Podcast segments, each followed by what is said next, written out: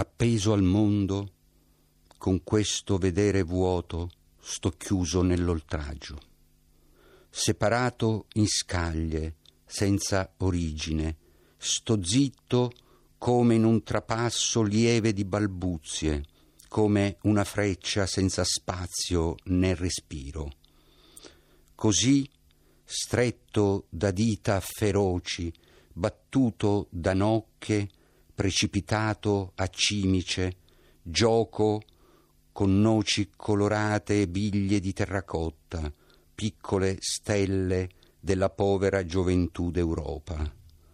Da qui, da questo campetto coltivato di pietre, vado verso la malinconia.